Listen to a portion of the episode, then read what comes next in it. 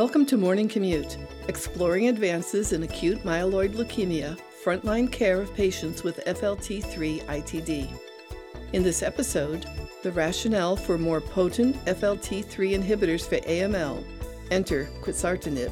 Dr. Harry Erba and Dr. Justin Watts discuss the Quantum First trial and how these results are changing the treatment paradigm for AML. Morning Commute is developed by Projects In Knowledge powered by Kaplan and is part of a continuing medical education series. This independent CME CE activity is supported by an educational grant from Daiichi Sankyo. Information about the faculty and disclosures can be found at morningcommutepodcast.com forward slash AML3. You can use this link to receive your credit and evaluate this program. The URL can also be accessed in the episode notes. Dr. Erba is a professor in the Department of Medicine, Division of Hematologic Malignancies and Cellular Therapy at Duke University in Durham, North Carolina. Dr. Watts is an associate professor of medicine in the Division of Hematology and is chief of the leukemia section at the University of Miami in Florida. I am your host, Candace Hoffman. Dr. Erba will begin the discussion. Justin, welcome back. In our last podcast, we discussed FLT3 inhibitors midostaurin and gilteritinib. But now there's a new kid on the block, quizartinib, which is expanding our treatment capabilities, particularly for our older patients um, with newly diagnosed uh, FLT3 ITD mutated AML. So let's dive right in.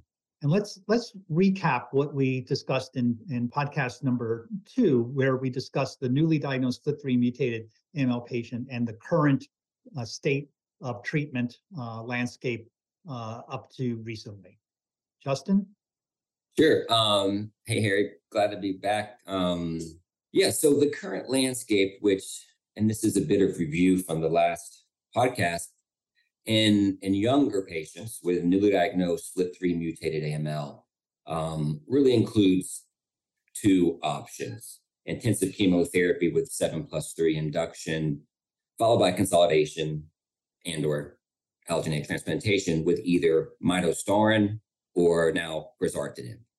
There are notable differences between these two FLT3 inhibitors. Midostaurin is a type 1 inhibitor and a first generation FLT3 inhibitor. It hits multiple kinases and its mechanism of action allows it to work on both FLT3 tyrosine kinase domain as well as the ITD mutation because it's a competitive inhibitor at the ATP binding site.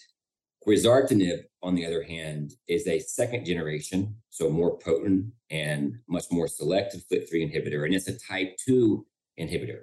It only works in the ITD mutation because it binds the inactive conformation and just completely shuts down the potential for activation of the receptor can't dimerize. So ligand dependent or ITD mediated constitutive activation is just turned off.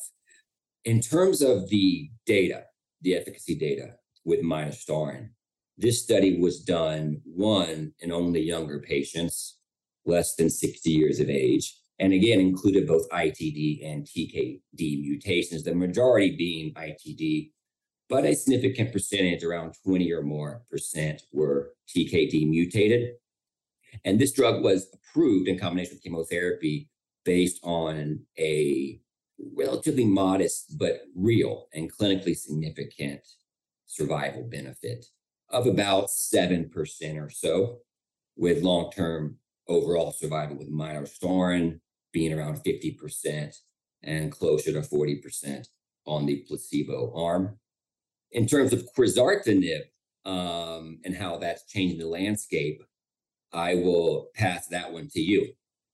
Thanks, Justin. Uh, I appreciate that. And uh, we now have a second choice in the newly diagnosed patient uh, with FLT3 ITD mutated AML. Uh, midostaurin is uh, still our go-to um, add-on drug to 7 and 3 and high-dose cytarabine consolidation for a patient with FLT3 TKD. But as you said, quizartinib is a type 2 inhibitor and only active against FLT3 ITD. the um, uh, drug quizartinib uh, was approved in combination with induction and consolidation and continued as a maintenance for up to 36 cycles, almost three years, um, in patients with uh, FLT3 ITD mutated AML that was previously untreated. And that occurred um, in July of this year. So let's look at the Quantum First study that led to the approval. And in this podcast, I'm really going to focus on the efficacy and try to put the data in perspective to the old kid on the block, um, midostaurin, and how we uh, might think about these drugs. So the Quantum First study was an international randomized uh, phase three study uh, looking at the addition of quizartinib as a two-week course of therapy as a single dose each day, days 8 through 21, with induction chemotherapy, daunorubicin or idarubicin with cytarabine, followed by high-dose Ara-C consolidation with quizartinib for two weeks, again, 40 milligrams once daily for two weeks, and then continuation for patients who remained in remission. The primary endpoint of the study was overall survival. Now, what's interesting about the design of the study is that because it takes time to get back the uh, FLT3 um, mutational status, the design was such that patients could be registered and a sample submitted at the time of diagnosis, but they could start standard seven and three chemotherapy um, while waiting for um, the ITD mutational status to come back. And in fact, the largest reason for screen failures in this study was that many of these patients turned out to be FLT3 ITD negative. However, if the patients were um, between the ages of 75, uh, I'm sorry, 18 and 75, with a FLT3 ITD allelic frequency of 3% or greater, they could be randomized to getting quizartinib 40 milligrams daily, days 8 through 21, or placebo. And they would maintain that uh, randomization assignment through consolidation and continuation. During consolidation, patients could go on to an allogeneic stem cell transplant. And for patients over the age of 60, the dose of the cytarabine was uh, during consolidation was dropped from three grams per meter squared for six doses to 1.5 grams per meter squared for six doses. Now, a, a, major criticism of this study is that the control arm is not what Justin just told us was um, what you just told us, Justin, was the standard of care, midostaurin. And that's because this study actually started as an international trial in 2016, about six to eight months before the FDA approval in the United States alone of midostaurin in the same population of FLT3 ITD mutated AML. And so uh, I, I was uh, uh, the co-chair of the steering committee, and we made the decision not to amend the study because this was an international study. Um, it would have been hard to do, and many countries did not have midostaurin available. The other thing to keep in mind is uh, study accrual ended in August of 2019, again, just six months after the approval in the United States of hypomethylating agents with venetoclax. So the options for our older patients were limited and um, may have contributed to the selection of patients who were over the age of 60 for this study. Nevertheless, um, uh, the study went on, primary endpoint was overall survival. What was different um, than about uh, this study is that 40% uh, of our patients in the study were uh, 60 years and older. Most of the patients were from uh, Europe and Asia. Um, about half of them had an NPM1 mutation. And the primary endpoint of the study was met. The um, hazard ratio uh, in favor of quizartinib was 0.78 for overall survival, with median survival of 15 months with placebo versus 32 months with quizartinib. Now, what's remarkable about this number, uh, uh, the hazard ratio of 0.78, is as you said, Justin, that was the hazard ratio in the Ratify trial. But it's really important to remember that this study had 40% of patients who were over 60 that were not included in the Ratify trial and only had the poor risk ITD mutated population, not the TKD mutated population. And still, there was a statistically significant improvement in the survival of patients with a two sided p value of 0.03. And even if we censored at the time of allogeneic transplant, there was a benefit of quizartinib with a hazard ratio of 0.75 in keeping with the primary endpoint. And we're going to come back more to the benefit um, of transplant in this population in uh, further uh, discussions in our next podcast. But let's now turn to the response rate. And the response rate overall was higher with quizartinib than placebo. So the CRC, which included CR and CR with incomplete count recovery, was 72% versus 65%. There's no p-value on this estimate. And but the CR rates were pretty identical, 55%. The reason for the higher CRC rate was a higher number of patients with CRI with quizartinib, probably due to the myelosuppressive effects of quizartinib contributing to the slower count recovery. But importantly, the duration of that CR was three times longer with quizartinib than placebo, 39 months median versus 12 months. And relapse-free survival was uh, more favorable in the Quantum First uh, study with in the quizartinib group with a hazard ratio of 0.6, again with an, a tripling of the median relapse-free survival from 14 months to 39 months. If you look at the cumulative incidence of relapse in CR1, um, at two years, it was 31% with quizartinib versus uh, 43% with placebo. Now, putting this in perspective um, to the um, Ratify trial, the cumulative incidence of relapse in the entire group of patients in the uh, Ratify trial was um, 40% at two years, so higher, and that included patients with that were uh, younger and with the TKD mutation as well. If you look at the hazard ratio for uh, survival in younger versus older patients, there was a um, clear benefit, especially in the younger patients. And in that population, um, the hazard ratio uh, for patients under the age of 60, the hazard ratio was 0.68. So a 32% reduction in the risk of death in patients under the age of 60 with only the ITD compared to a 22% reduction in the risk of death for both ITD and TKD mutated patients under the age of 60 in the RATIFY trial.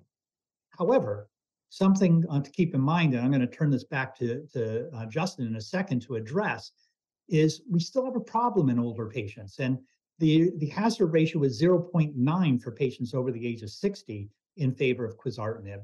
And the benefit, if any, um, it was not statistically significant, um, but the benefit that may have been seen with quizartinib um, was clearly offset by a higher rate of early mortality in the first three to six months with quizartinib compared to placebo in patients 60 um, and older.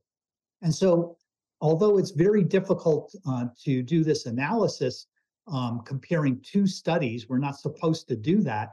They both had the same control arm um, uh, in terms of treatment, placebo, but they were very different in patient populations. And I think when you really compare apples to apples in these two studies, there's clearly um, a signal for um, uh, efficacy with the addition of quizartinib to seven and three um, and high dose and then continued as a maintenance. So, with that uh, detail on efficacy, I'd like to turn it back to uh, get Justin's thoughts on, you know, what should we be doing for older patients? This study included older patients; they may not have benefited as much. Um, it had a longer maintenance period too. So, I'd like you to talk about the role of maintenance in AML. Sure. Thank you, Harry. Um, there's so much to dig into here. I think what you just said about comparing the two studies, you know, obviously, you know, that's not ideal, but we don't have any other options right now. So you can't just ignore the data.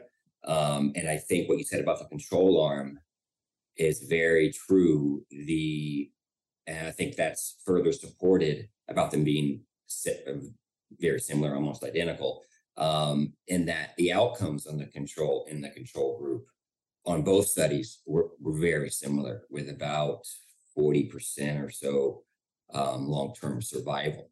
Um, maybe a few percentage points better with on the quantum first trial, but very right around 40 plus percent. Um, in terms of older adults, and this is, is probably the most important thing I think about these two studies and the differences. as you said, 40% of patients on Quantum First were over 60, and no patients treated on the Ratify trial were over 60. Um, that's a huge number. And we know those patients do more poorly.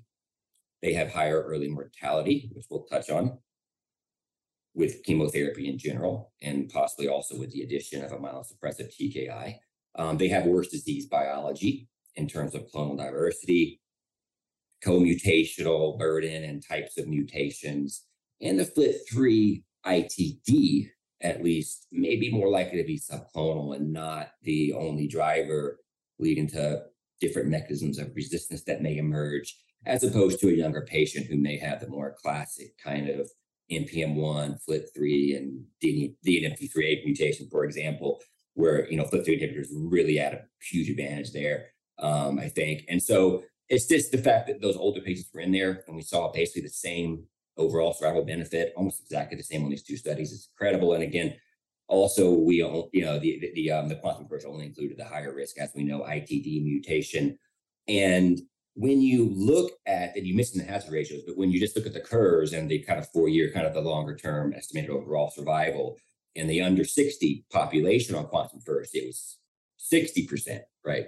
Not 50, which was the entire population. And when you look just at the older patients, it was about 30%. And that was 30% on both arms, not statistically significantly um, different, um, although there may be a slight benefit. That being said, um, speaking of older patients, older than 60, I think the Quantum First trial proves that intensive chemotherapy is the valuable and probably the best option in the more fit patients in that age group, right? Because there is a chance to be cured, right? There, you know, there is still a chance to be cured with or without transplant. Obviously, more likely with transplant. Um, and so I think that's very important because the alternative to a 7 plus 3 plus TKI induction strategy in older patients and again, midostaurin wasn't studied in that population, but it is, as you know, sometimes done. And there are some other older studies that did look at midostaurin in older adults.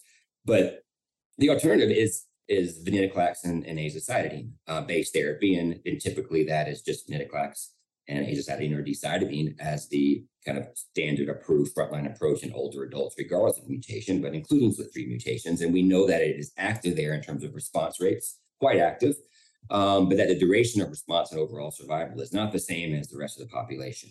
Um, it's a little better than AZA alone, especially with TKD, right? The risk there is, is not the same. It's really the ITDs that have, you know, median overall survival of 11 or 12 months, not the 15 months plus, um, kind of in that intermediate benefit group to Venaza, with P53 being the worst and FLT3 and or RAS mutated being intermediate and all the rest doing very well with Venaza, you know, with median survival of 25 months plus.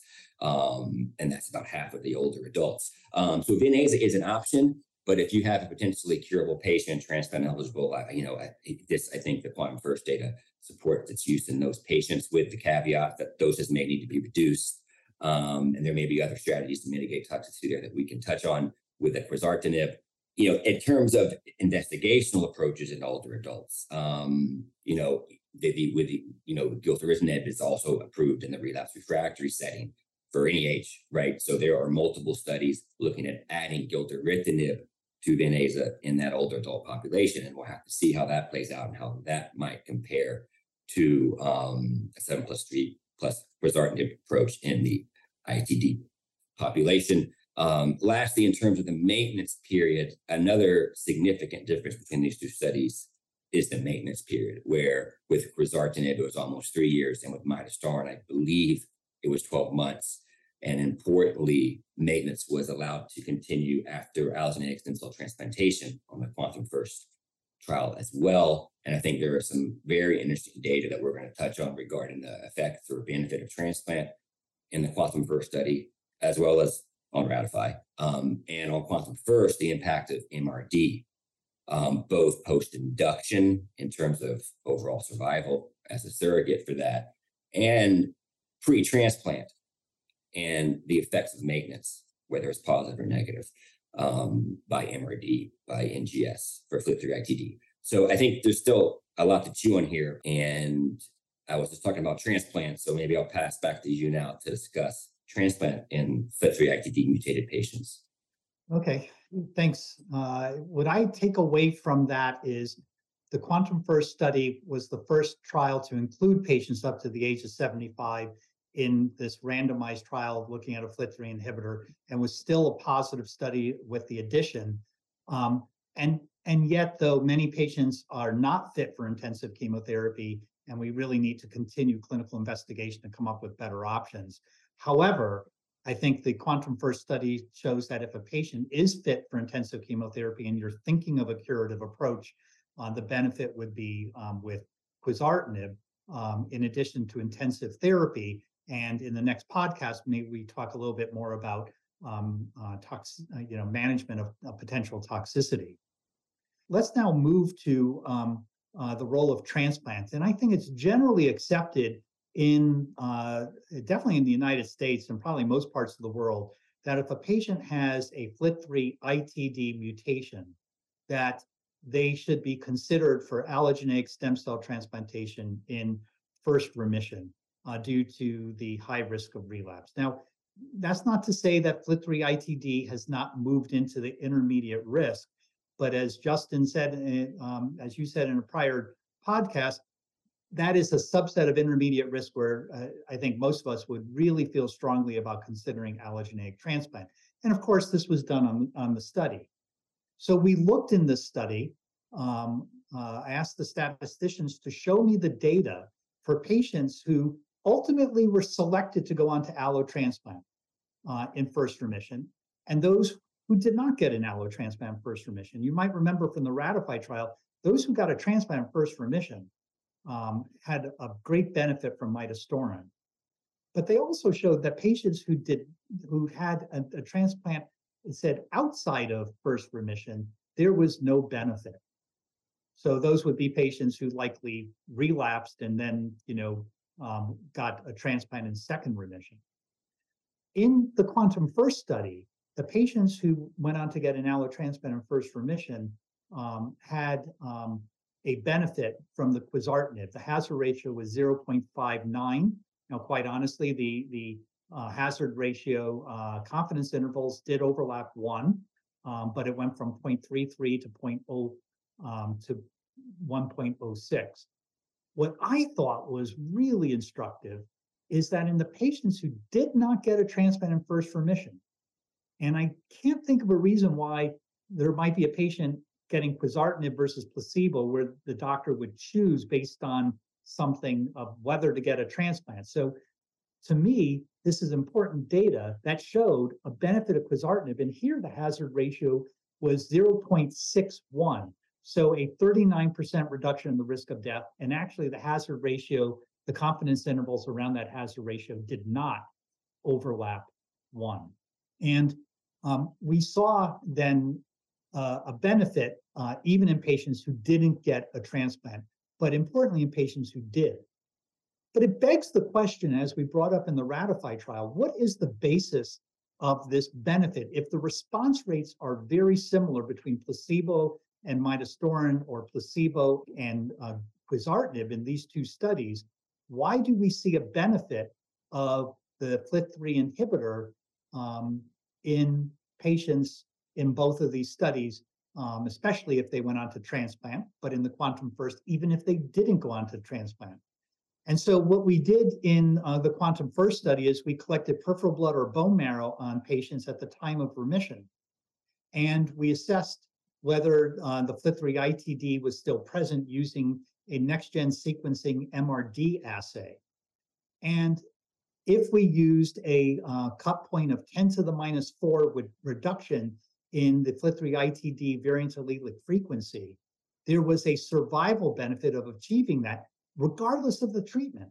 And that's important. This is the first time a prospective study showed that the MRD status actually predicted outcome regardless of which arm of the study they were on. Now, if you then look at how patients did if they got quizartinib versus placebo, the median uh, FLT3 ITD variant allelic frequency was 0.03% with placebo and 0.01% with um, uh, quizartinib. And um, that was um, that a p-value two-sided of 0.02. So 0.02. So statistically significant. And importantly, more patients on the quizartinib arm actually had completely undetectable FLT3 ITD um, by this assay following the intensive induction chemotherapy. And you have to imagine that remissions may have become uh, deeper um, over time. And so clearly there's a, a survival benefit with this drug, uh, quizartinib, in addition to intensive chemotherapy uh, consolidation and continued as a maintenance. I think the FDA approved quizartinib as a maintenance, even though there wasn't a re-randomization to specifically look at the role of maintenance quizartinib.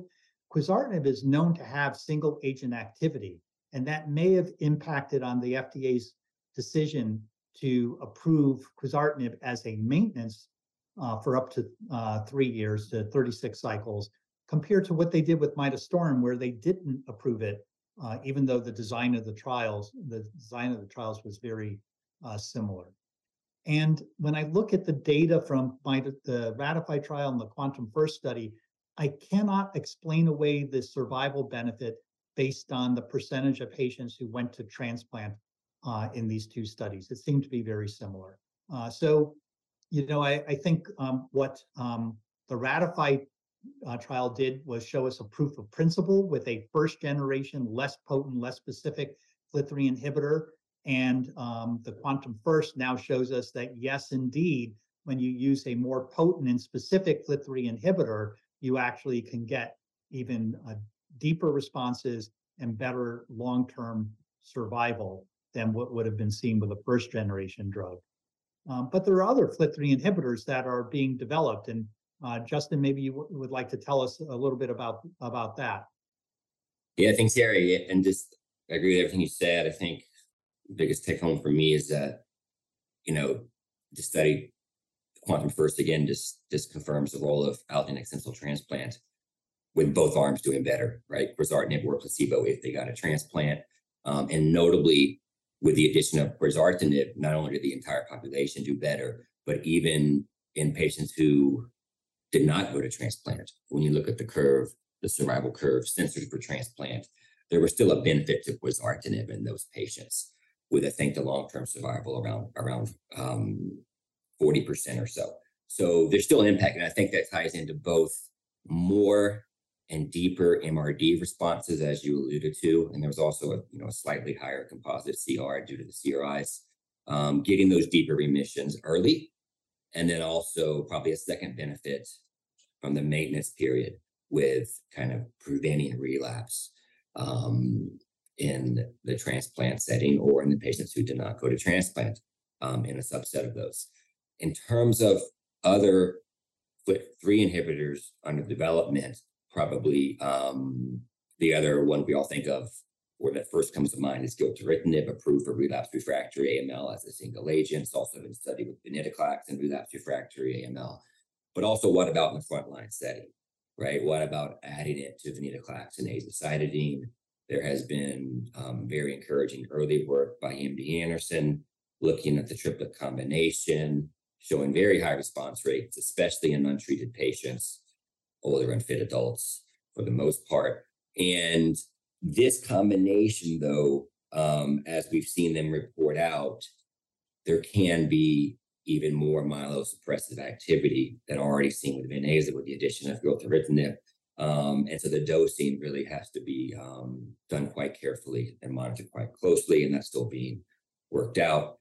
And I think how this might compare to a chemo-based strategy with quizartinib, um, we don't know yet. It's going to be very interesting to see out. We haven't touched much on mechanisms of resistance, and maybe uh, you know during on the next podcast we can touch there as well when we talk about safety. And the, there's there's one other one that comes to mind under clinical investigation. And I should also mention first, though, that there are also studies ongoing using gilteritinib, right, with intensive chemotherapy, right? Which have not read out yet, but there's a phase two precog study in the United States and a larger randomized phase three study. Um, both studies randomized, but a larger randomized phase three study um, in Europe comparing intensive chemotherapy gilteritinib versus intensive chemotherapy midostaurin. So we'll see how those data read out as well. Um, and I'll lastly pass to you to uh, touch on crenolanib.